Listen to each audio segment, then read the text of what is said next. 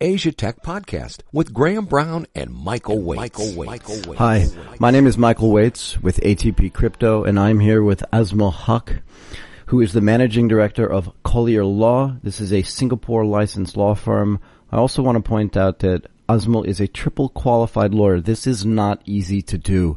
Triple qualified in England, India, and Singapore. You're joining us today from Singapore, is that right? That's right. Hi, Michael. How are you? I am awesome.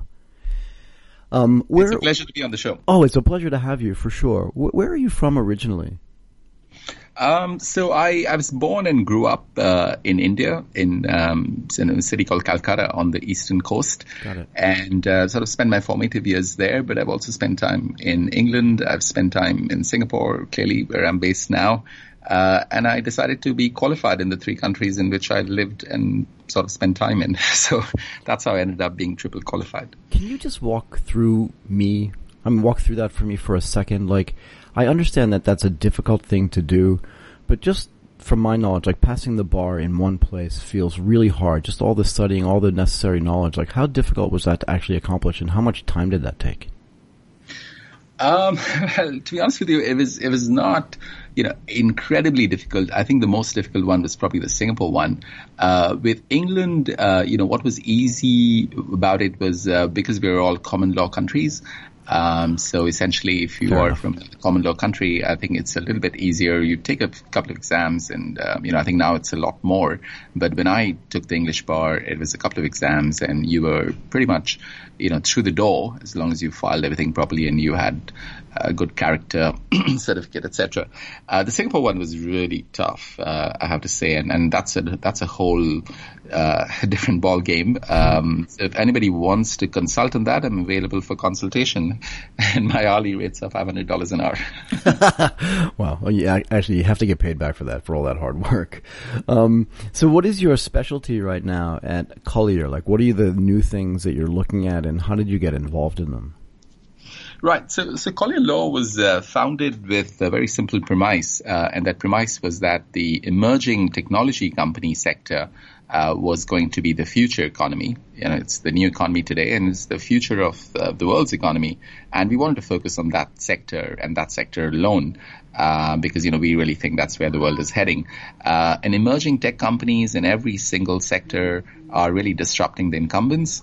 Um, and uh, you know whether it's Uber for transportation or you know Airbnb for sort of uh, short-term rentals, I think companies that have used technology in a way to disrupt uh, the way in which certain things have been done uh, are, are really the future, and, and therefore we want to be right up front. Uh, representing these companies and sort of, you know, um, dealing with their legal issues as they grow from startup to funded startup, uh, all the way to, you know, series ABC and then put, uh, potentially uh, either a listing or an exit. Uh, so that's what we do. We do the full cradle to exit um, um, strategy for them in terms of legal, and it's been it's gone well. You know, I think in two years we've grown to about eight lawyers, a total staff of twelve at the moment. So we've certainly found a market for ourselves. Yeah, I think you've definitely picked the right market segment. And I'm curious as well as to why, as a team, like what was the introduction to technology that you all maybe had where you saw this disruptive thing happening and you said, these companies are definitely because they're just being so disruptive. They are sort of challenging existing norms and maybe potential existing regulations. How can we get involved there? Like, what was the sort of point where you said we have to focus on this because this is going to be the future? I mean, I think you've picked it right, but was there a moment where you all figured it out, or have you just been involved in this type of disruptive technology for a long time? Um, no, to be completely honest with you, I was a big, uh, big law M and A lawyer. So you know, I was, uh, I was a very well-paid associate uh, head of you know 300 lawyer firm, uh, basically churning deals for um, for companies, know, big strategic companies that were buying you know strategic assets, and these were all all in the hundreds of millions of dollars. So right. you know, acting for big law, you don't you don't think of the tech sector or, or, or, the startup sector very often. But I think the change sort of uh, came in, you know, probably early uh, early this decade, uh, 2011, 13, uh, 11 to 13. I think when you saw, uh, you know, the impact of the global financial crisis obviously meant that, you know, there was probably less M&A and, uh, in, in general, deal activity uh, definitely reduced. Uh, but also the other thing that you saw in pretty much in the early years of this decade was that companies were getting incredible valuations. You know, startups were getting you know, billion dollar valuations, you know, after literally uh, a few years from launch. and, and there had to be a reason had to be reason they were getting those crazy valuations. You know, I don't think, uh, while I think most VCs don't know what they're doing, uh, I do think, you know, there is some to uh, what some of them are doing, um, and, uh, and and it just means that the scale of what these startups have started out to achieve can actually be, in, you know, can actually be achieved, and and and that's when they really become world beaters. Um, you know, even Google and Facebook were at one point of time startups, uh, and and they had VC money, they had venture, uh, they were venture backed, and, and look at them today. I mean, you, you can't talk about actually, if you talk about the world's top five companies by market cap, uh, you know, out of the world's top 10 companies, I think at least five to eight of them are tech companies. And, and so that sort of proves the point that, you know, if you aren't, if you aren't focused on the emerging tech sector, then you aren't focused on growth. Yeah, and I and frankly, I believe you're going to be left out completely. And I, I think you make a really good point with the venture capitalists as well. I, I would love to be able to disagree with you, but I think most of them don't have any idea what they're doing. And I think it's funny actually that they say, I mean, I can't think of another business where it would be okay to say, you know, 85% of the things we invest in are going to fail, but we're still going to do it anyway. And then people still hold them up as some sort of super knowledgeable, super forward looking people. Like, like if you lost 85% of your law cases, you'd probably never get another job. Um, but you wouldn't do that. Um, I just think it's really interesting. And you've also been involved. I want to segue a little bit into one of the new things that's happening sort of in the funding space, which mm-hmm. are ICOs and cryptocurrency and the blockchain. I want to find out more about your views there. But before we do that, I want to talk a little bit about your just involvement in the startup scene to begin with, only because you brought up the venture capital stuff.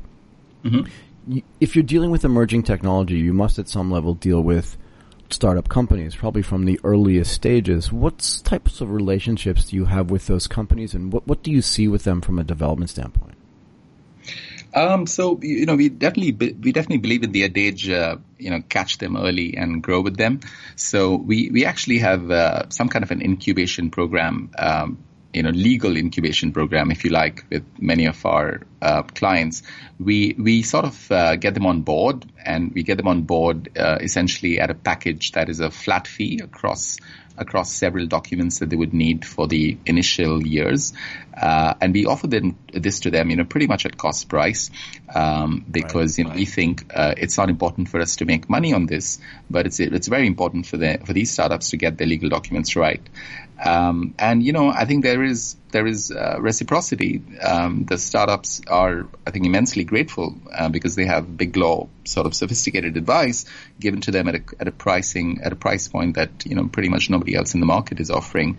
Uh, and they, they, stay with us. They stay with us, uh, you know, not just through those initial seed round and and the kind of documents they need, uh, but they stay with us from series through to all the way through to series A, B, C, uh, and and you know exit sometimes. So I'll give you an example of the type of documents we we help them with. So when they when they come out, you know, sort of all green and 20, some of them are 23 years old, but not all of them are 23 year. So, you know, the, the first thing the co-founders would need is a co-founders agreement uh, to make sure that, you know, their rights and roles and responsibilities inter se between themselves and the company are clearly uh, outlined and, uh, you know, everyone's clear about, you know, what each one is supposed to do and, you know, who's supposed to contribute cash and who's supposed to contribute to strategy and so on and so forth. So we get that document done, you know, probably one of the very first documents we help them with.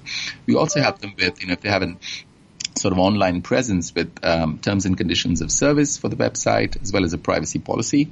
Both of them are extremely important because your only contractual mechanism to make sure anyone who's dealing with you or accessing your information on the internet is bound contractually is, is those two documents.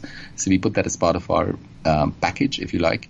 Uh, we can also help them incorporate to set up, you know, we, we discuss with them the right form of the legal entity. You know, should it be a private limited company? Should it be a LLP or should it be something else? And, you know, whether even Singapore is the right choice, whether you should incorporate in Singapore uh, because it is a bit of a startup hub now. Mm. Uh, but equally, you know, you might want to have uh, other companies, other operating companies, or, you know, maybe the, a company for just doing your tech uh, in another jurisdiction, which uh, might be a lower cost jurisdiction as well. So we do all of that, and then once they're ready uh, for funding, then there's a whole different set of documentation. You know, there's a share subscription agreement, there's a shareholders agreement. Typically, there could be other forms of investor rights that are uh, sort of uh, embedded in some specific documents. So, for example, Sequoia, you know, has a certain way of doing this. Uh, so they have a playbook, and pretty much all investments that they make in the region are are in accordance with the playbook. So they'll have a couple of other documents that they'll want investors to sign. We've also recently been involved being a legal mentor for some of the accelerators and the accelerator programs, um, you know, come up with their own set of documents very often because they're really getting a small amount of equity for uh, the support that they provide uh, as an accelerator to the startups. So then we review their documents as well to make sure they're both compliant with the law, uh, as well as to make sure that they are, uh, you know, effective in terms of the commercial intent that these guys want to achieve. I think this is a really important service, actually, particularly for an accelerator to offer. One of the things that, like as you said, whether you're a 23 year old startup founder or a 43 year old startup founder, in a way it doesn't matter, right? Because your knowledge of the law and the consequences of not knowing the law or abiding by the law, I think are um, are very are significant. And adding this as sort of a fixed price service to startups is something that's super beneficial because, you know, in Singapore, as you said, it's $500 an hour. In the United States, it could be $850 an hour. Just something that gets very expensive. And I think we used to do something similar when I was at Goldman Sachs, and that was we would onboard a small hedge fund, you know, a very small hedge fund, a $5 million hedge fund, and they could trade essentially for free or for cost, right? Mm-hmm. But as they got bigger and as we grew with them, so the same philosophy, they would end up paying in commission or just in sort of trading profits back to us much more than it ever cost just to get them on board. Mm-hmm. And from a business perspective, it's, it's, a really good idea, but also just from a helpful perspective, right? As a way to support the ecosystem, being able to provide legal services and legal mentoring, which I find really important, is just a great way to help startups because it's one of those things that kind of slips through the cracks for most startups. And having this available as a service, I think, is really powerful. Yeah, it is, and and you know, I I think we also we, we were very very conscious that while uh, pretty much every other industry was being disrupted uh, in in a lot of ways. You know, the legal profession uh, is, uh, as you probably know, is probably the second oldest profession in the world. Uh, I won't go into what's the oldest profession here. it, maybe it's a bakery. I can't remember what it is, but I know it's there. Somewhere on the list, yeah. So you know, it's the second oldest profession in the world, and honestly, it's not being disrupted at all. Um, and and maybe this is the subject matter of another uh, Asia Tech podcast Absolutely. session. But uh, you know, I, I, I was really keen to do something that uh, tweaked the business model a little bit in terms of the practice of law. You know, I, I know we all say it's the profession of law, but you know, really it is the business of law. And if you were not tweaking the business model to suit current requirements, um, you know, current set of uh, pressures, right, as, as, as you say, and, and sort of the dynamics that exist with purchases of legal services, then, you know, you were sort of, uh, doing a disservice um, to those customers.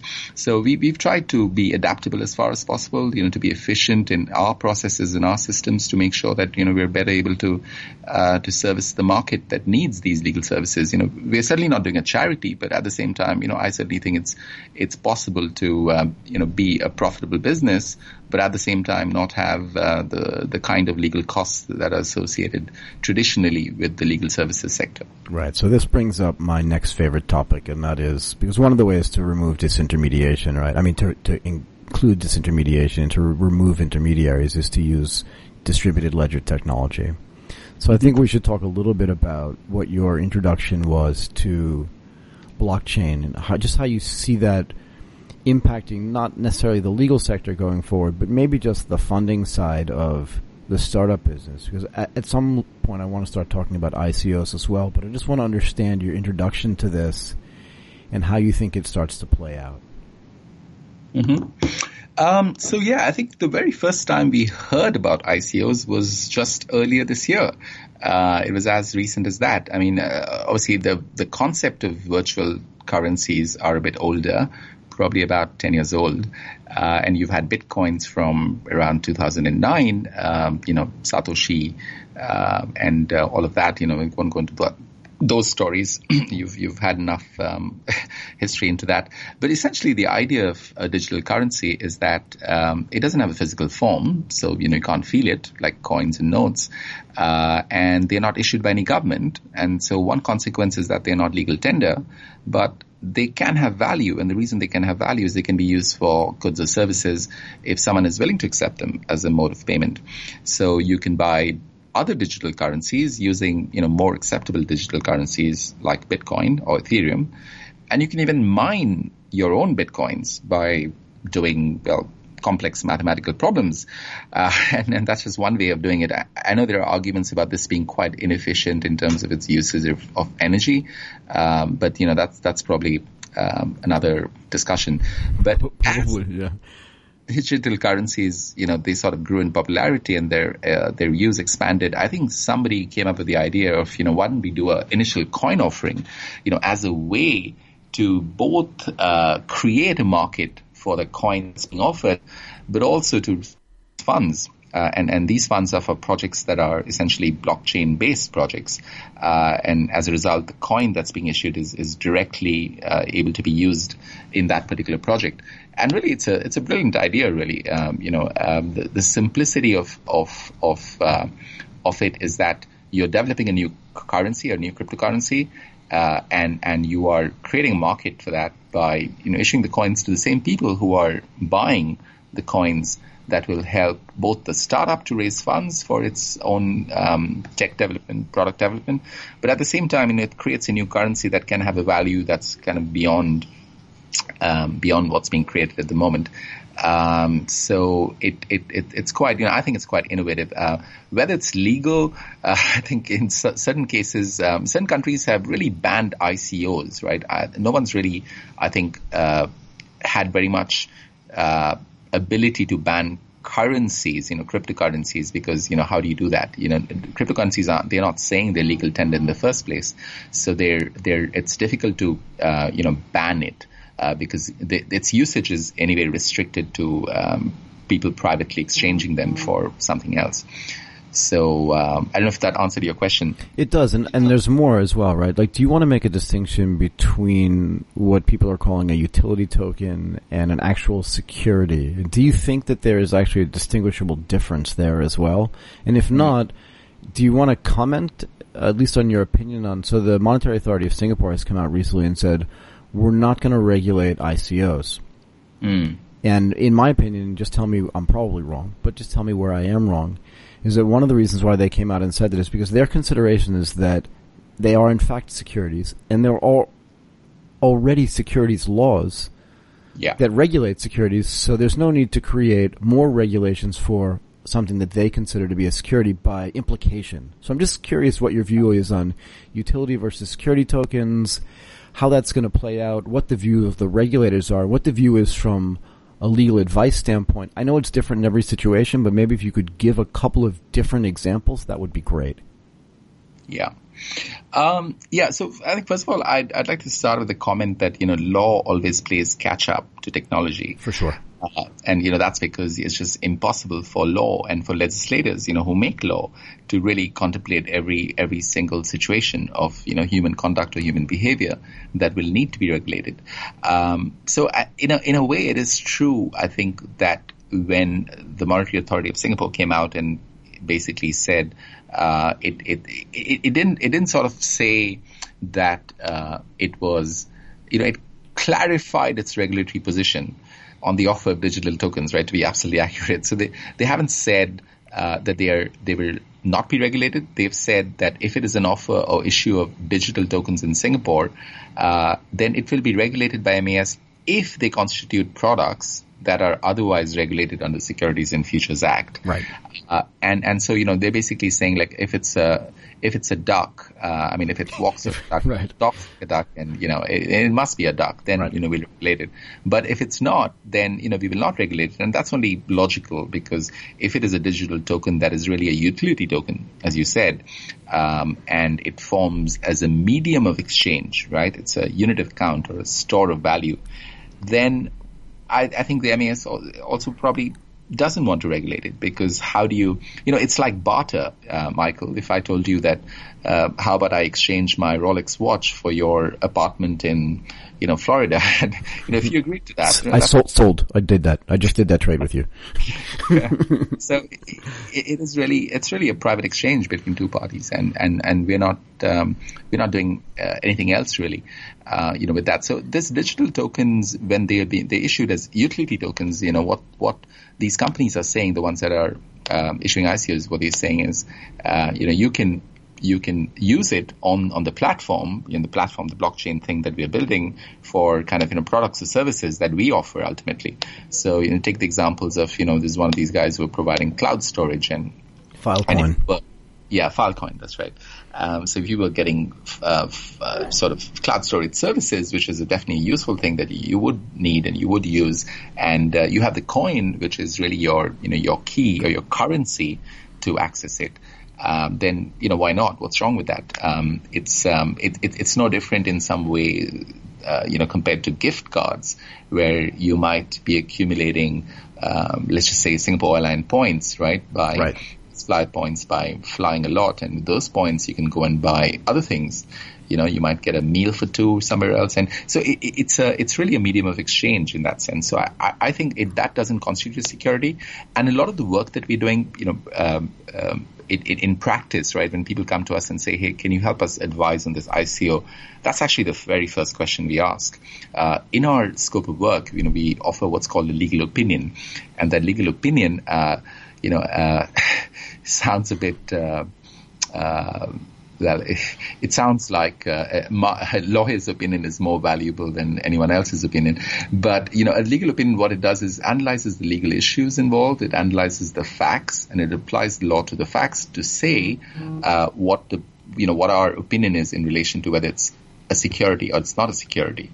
If it's not a security, which is, which is the position that most of the companies that are doing an ICO, that's the position they want to reach, then actually the securities laws don't apply because if you're not a security, you do not need to comply with securities legislation in Singapore, uh, and that's great. And that's great from a regulatory point of view because if you are not regulated and if you don't have the regulatory burdens to satisfy, and I'll come to what that is in a second, then good, you can good, good.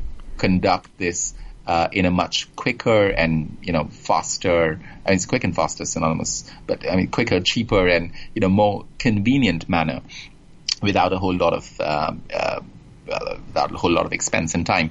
Uh, what these regulatory requirements are, you know, very quickly is if you are offering a security and if you are not otherwise exempted, uh, exempted in the sense that there's certain exemptions that uh, that basically allow you to still make an offering uh, if you are offering, for example, to a limited group of people. So one of the exemptions is if you were to offer to uh, less than 50 people, uh, that's not considered an offering to the public. Right. The other one of the other exemptions is if you were offering this only to accredited investors or institutional investors, then you're also exempt from the securities law requirements.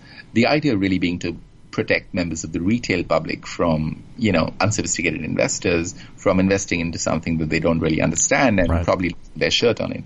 So most securities laws in most countries will try to do that. So they will try to say you must have a prospectus if you're a security. And a prospectus is really a big, long, complicated document drafted by lawyers that is talking about, you know, the entire offering. It's basically, you know, what are its terms, what are its key features, you know, what happens when you purchase one of these, you know, what happens uh, you know, three years down the line, you know, to the security, um, are there any risk factors associated with you purchasing? What's the state of the market? You know, what are the risks involved with, you know, I guess the global economy collapsing? What's the impact of that? So all of these, the more disclosure that's made to the investors, the the higher the you know the safeguards essentially. Um, you know, so you don't have a sort of small, you know, retail investor going in and putting in $500,000 into something that he or she doesn't understand. So that's the objective of the prospectus requirement. The second big requirement is really for the offerer, the person who's really dealing in securities, who's, who's making those, uh, those offering to members of the public, etc. Uh, that person must also be regulated uh, according to you know, MAS uh, or most other regulators. In most cases, you know, you can get an exemption from that in certain certain cases, or you can argue that it's not really a you know you're not really dealing in securities in the manner in which it's defined you're just making um, you're making it known to a limited group of people and, and this group of people have confirmed to you that you are either falling in within one of those exemptions that is a accredited investor or your institutional investor etc or it's amongst a group of people that you know have uh, the the ability to invest in this in terms of you know, making sure that risks are something they understand, and um, you know, at the same time, it, it's it's not something that should concern regulators, right? It's, it's, a venture capital fund investing in ICOs, you know, that's perfectly fine. There's, right. There's absolutely nothing wrong with that. Mm-hmm. So that's really the overview on, from the regulatory point of view. Yeah, so there's a there's a concept though about the blockchain and about ICOs and all the cryptocurrency stuff that it's supposed to, to help democratize not just finance, but a lot of other mm-hmm. sort of a lot of other activities as well. I'm just curious how you see, you know, in some cases the regulations, whether it's for accredited investors or getting exemptions to be able to deal in securities, it does eliminate the ability for um, retail investors to be able to participate, and kind of eliminates that that democratization feeling from the process. I'm just wondering when you think if there is going to be a framework or best practices that are put around this, what needs to get done to allow sort of all parties that are interested in purchasing tokens, utility tokens for sure, but even securities tokens as well, to be able to participate in this from a legal perspective? Mm. So I, I, think that's a that's a really good question, uh, but it's also something incredibly difficult to have a solution to, um, you know, at this point of time, because I think throughout history, you know, if you look at um, if you look at who's made the maximum amount of money uh, when when it can be made. And it's always been people in the know, you know, people who had an ability, who had the knowledge, and had the ability to invest. Right. Uh, you know, at the right time and, you know, and also qualified to invest. So I don't think that problem is going to go away, um, because, um, yeah, the moment, uh, you know, the moment you see there's value in one of these things, uh, you're certainly going to have the, the sharks, you know, sort of move in. Um, I, I think there was, there was some, without naming names, uh, I think there was, there was some sort of speculation that uh, a particular individual who's very highly rated in the sort of traditional financial services space uh, made certain statements about Bitcoin, uh, you know, just to maybe get the price down a little bit so that, you know, they themselves could go in and invest. Uh, and, and, and the price has sort of shot back. It's rocketed back to, I don't know, 600% of what it was probably at the beginning of the year. So, you know, th- th- there has always been manipulation, uh, and, and I think something like uh, ICOs, right, is, is, is no different. Um, people with, with knowledge or sort of, you know, inside knowledge about something uh, that's going to have a lot of value down the line will always be first in queue, uh, you know, to, to take advantage and sort of benefit from it financially. Uh, if you're talking about a crowdfunding in general, um, you know, like one one of those equity um, crowdfunding or reward crowdfunding sites, um, that currently exist. You know, I think, yeah, I mean, that, that is, that is truly democratic. It doesn't sort of uh, limit participation to particular groups. But again, the returns you make from something like that uh, are probably also going to be limited. Um, if the returns were spectacular, I mean, it, they might be spectacular, but you would never know because there are just so many, mm-hmm. there are so many options, uh, and you wouldn't know as a member of the retail public which one might do well. It's a bit like gambling, um, you know. So it, it'll be, uh, yeah, it'll be tough to really have a democratic platform for investment. Um, Right. So, I think. I think you've referenced actually two things, if you don't mind me saying. The first of which is, I believe it was in, God, I can't remember the year, but Alan Greenspan was quoted um, at a speech he gave to the American Enterprise Institute as saying that the stock market in the United States was going through something called irrational exuberance, where people were starting to think that the productivity bubble that was adding to the value of public companies was just running away from the stock market. That was the first thing.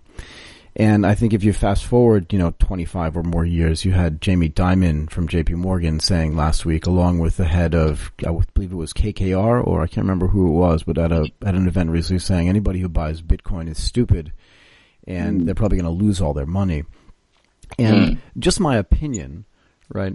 I don't think they were making a legal value judgment on this, but I think what they were trying to say is, in sort of in not, in not so indirect terms, is that until the big established institutions find a way to make money on it, that it shouldn't mm. be considered a a um a valid you know trading mechanism or even a store of value. The the point is mm-hmm. that there have been plenty of securities built over time or financial instruments built over time that have intermediaries. We talked about this at the beginning of the conversation. I think one of the things that the big investment banks, which manifests itself in um, in J.P. Morgan and Jamie Dimon's comments, is that you know we think this is garbage until we find a way to make money off of it. Because as soon as they do, and again, this is just my opinion, right? But as soon as they do, then they'll put a framework on it where they can then be the intermediary. The biggest problem for them from a cryptocurrency standpoint, but also just from a crypto financial asset standpoint, is that the whole basis of the blockchain is that there is no intermediary. Yeah. And because of that, and this is the thing I think that most people don't understand about the blockchain. That's why when people say, well, it collapses the cost of doing a lot of businesses or parts of those businesses to zero, they're like, well, somebody has to get paid for it. The problem is that that's an old paradigm. And mm-hmm. the what's going to happen is the whole concept, which is why I brought it up, of democratization of financial assets means that the intermediaries, for the most part, aren't really necessary. And there's a history of, I would say, plenty of products developed at large global financial institutions that were heavily regulated that still made people lose their shirts. CDOs, CDSs, say whatever you, say whatever mm-hmm. you want. I'm yeah. not sure how that's different. So I do think that you know, the stuff that you're doing from creating a legal framework around this is really important. But I do think, like you said earlier, is that it's going to, from a law standpoint, right, there's going to create a lot of disintermediation from who benefits from the creation of those new financial products. So that's why I'm so curious about what that new framework is going to look like and how you're working together because the regulators, remember, don't necessarily make any profit or any mm. loss from regulating securities. They just don't want mm. people to get hurt.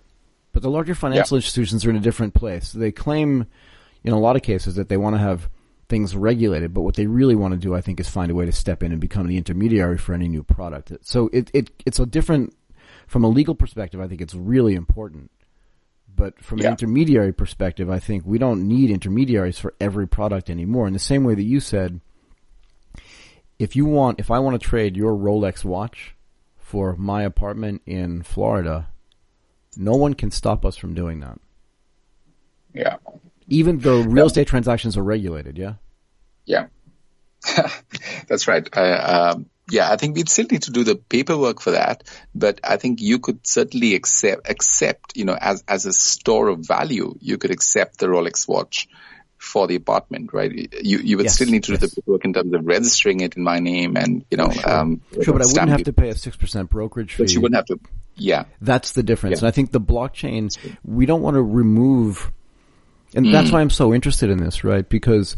Mm. I do want to pay for, and I think everybody wants to pay for expertise, right? In other words, mm-hmm. a real estate agent, a financial advisor, as long as they're mm. providing value, Mm. Nobody is against paying them, but I think what the blockchain allows you to do is allows you to remove the unnecessary intermediaries and allow me to pay directly. And we can talk about yep. micropayments. I'm sure you've done a lot of work on this too, but one mm-hmm. of the mm-hmm. things that cryptocurrency allows you to do is I can make a mi- micropayment to you directly for your for your goods mm-hmm. and services. And I would say actually, I just thought about this while we were on the phone, but mm-hmm. to disrupt the legal industry would be awesome to see not just Ethereum based smart contracts, right? Which have mm automatically executing KPIs built into them, but also payments that happen over the blockchain as well, which means that instead of getting, you know, paid in one way or whatever, the micropayments get made, which means that now everybody can afford legal services in a way.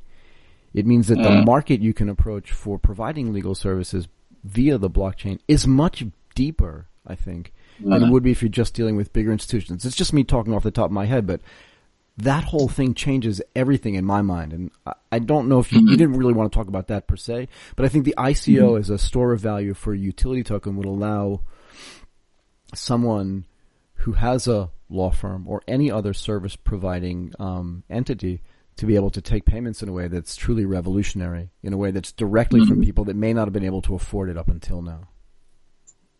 Yeah, I mean, you, you, make a you make a great point, Michael, and I think um, so. First of all, I think the the idea of the trust, right, and trust is a yes. foundational element of any business, and you need to maintain it, and you also need to have a procedural and organizational and, and the technological infrastructure to create that that trust. If blockchain, uh, which is sort of the backbone technology behind all of this enables that and it enables that in a way that also is is is practically it, it, it makes it practically possible to you know conduct various types of transactions that we do on a day-to-day basis, you know, with, with banks, for example, you know, with, uh, uh, let's just say with insurance, um, with, um, with legal contracts, smart contracts, then absolutely, I think, uh, people, uh, my, my view is, um, less regulation is better and we should certainly improve uh, I mean, improve the ability of people to get, you know, real value for what they, what they receive, whether it's a product or service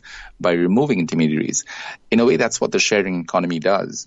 Um, it, they, they do remove, I mean, so for example, the real estate uh, industry, right, it, it does remove brokers from the equation, uh, even though you do pay some kind of a fee on the platform. I mean, if you were to book sure. uh, an apartment through Airbnb, you are paying Airbnb some amount of fees. The question is, are they a broker or are they just sort of, because they're the platform that's enabling it, you're paying them transaction fees associated with right. the value that you receive. Um, so I, I'm not sure you will remove 100% of the fees because there will always be some element of, um, you know, uh, if you if you want something to be a bit more efficient, a bit more convenient, you know, you are willing to pay uh, uh, sort of a bit more just to make sure that you know there are no roadblocks or Absolutely. you know you're going to have to deal with. So you you might still have that, but I think smart contracts are are some time away.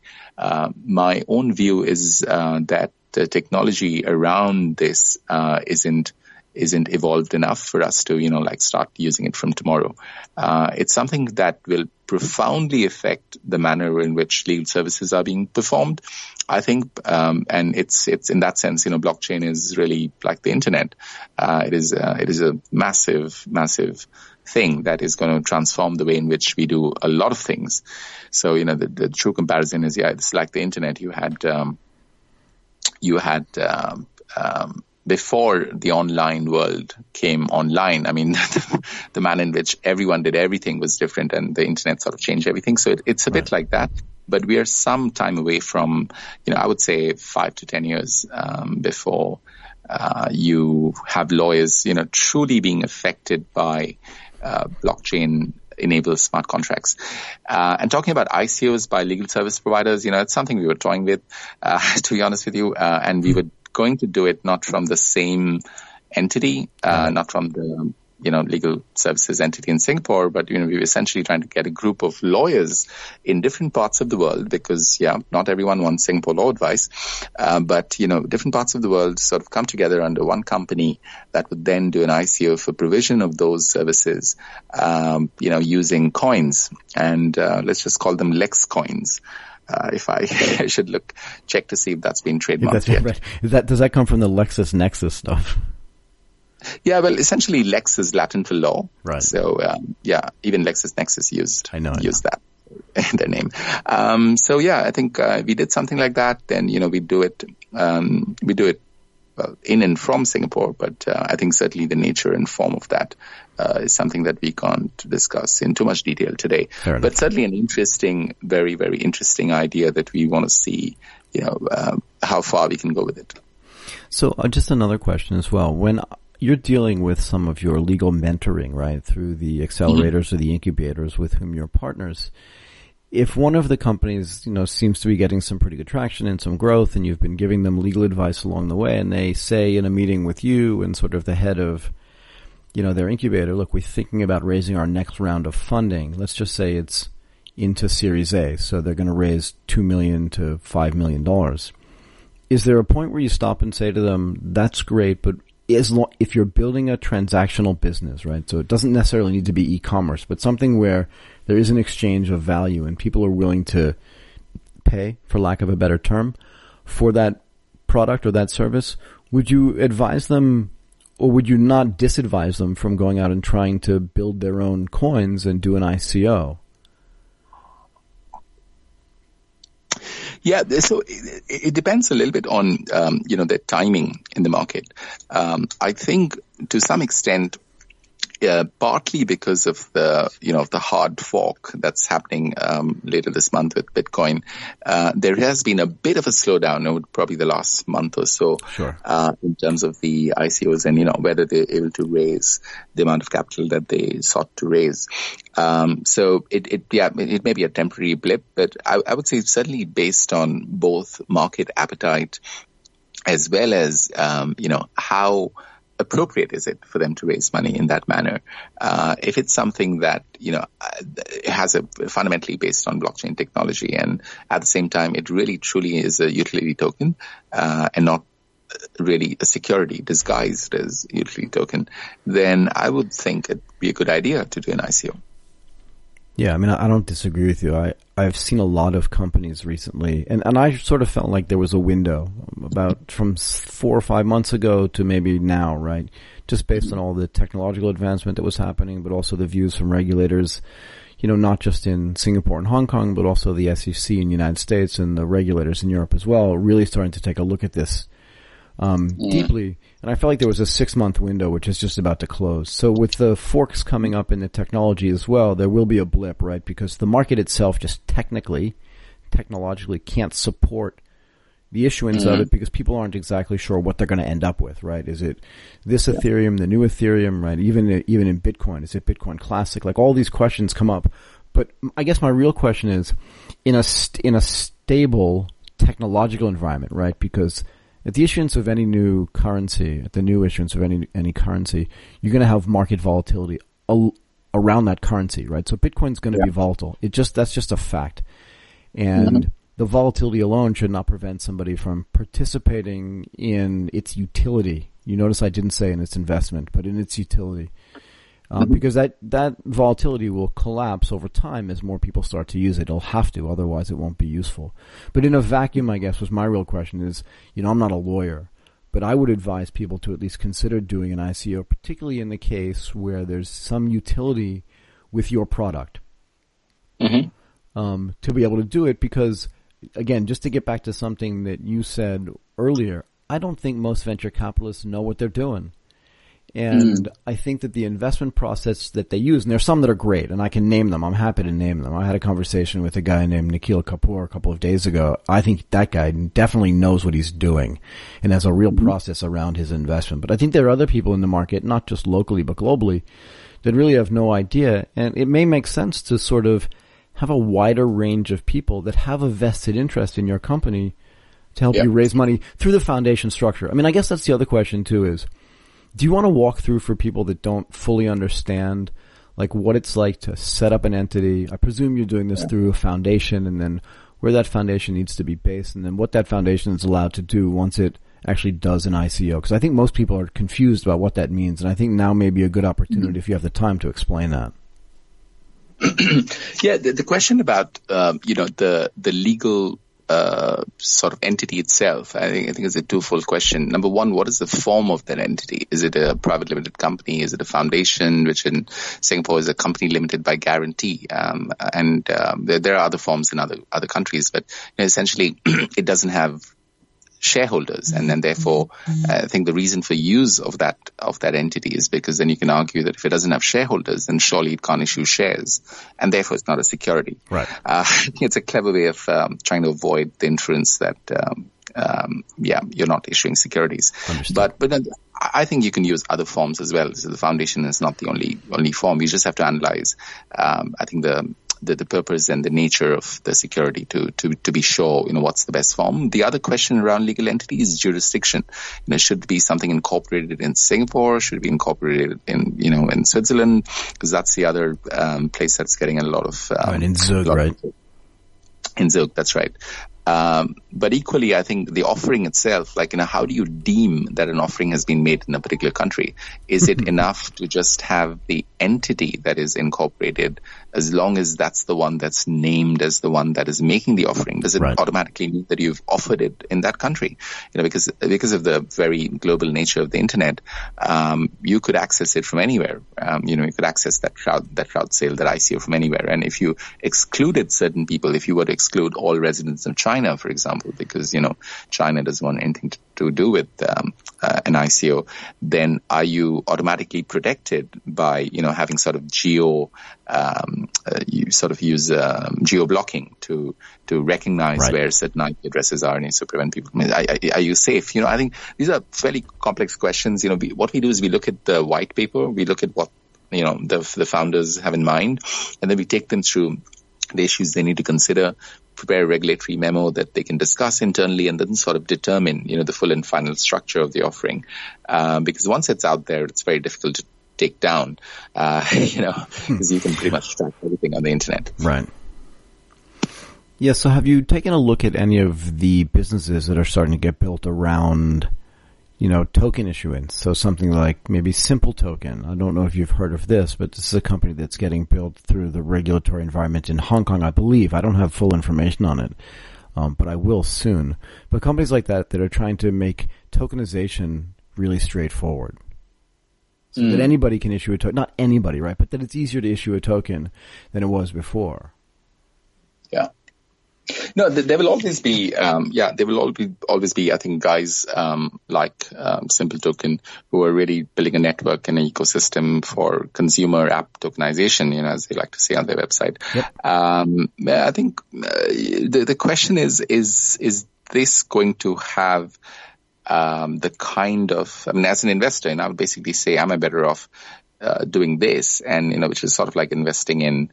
Um, I mean, it's sort of like investing in uh, what do you call them? The the the, the, the very the, the, average, the indexed average of um, of of a particular stock, right? And just sort of following the index as opposed to finding the the horses that you want to bet on.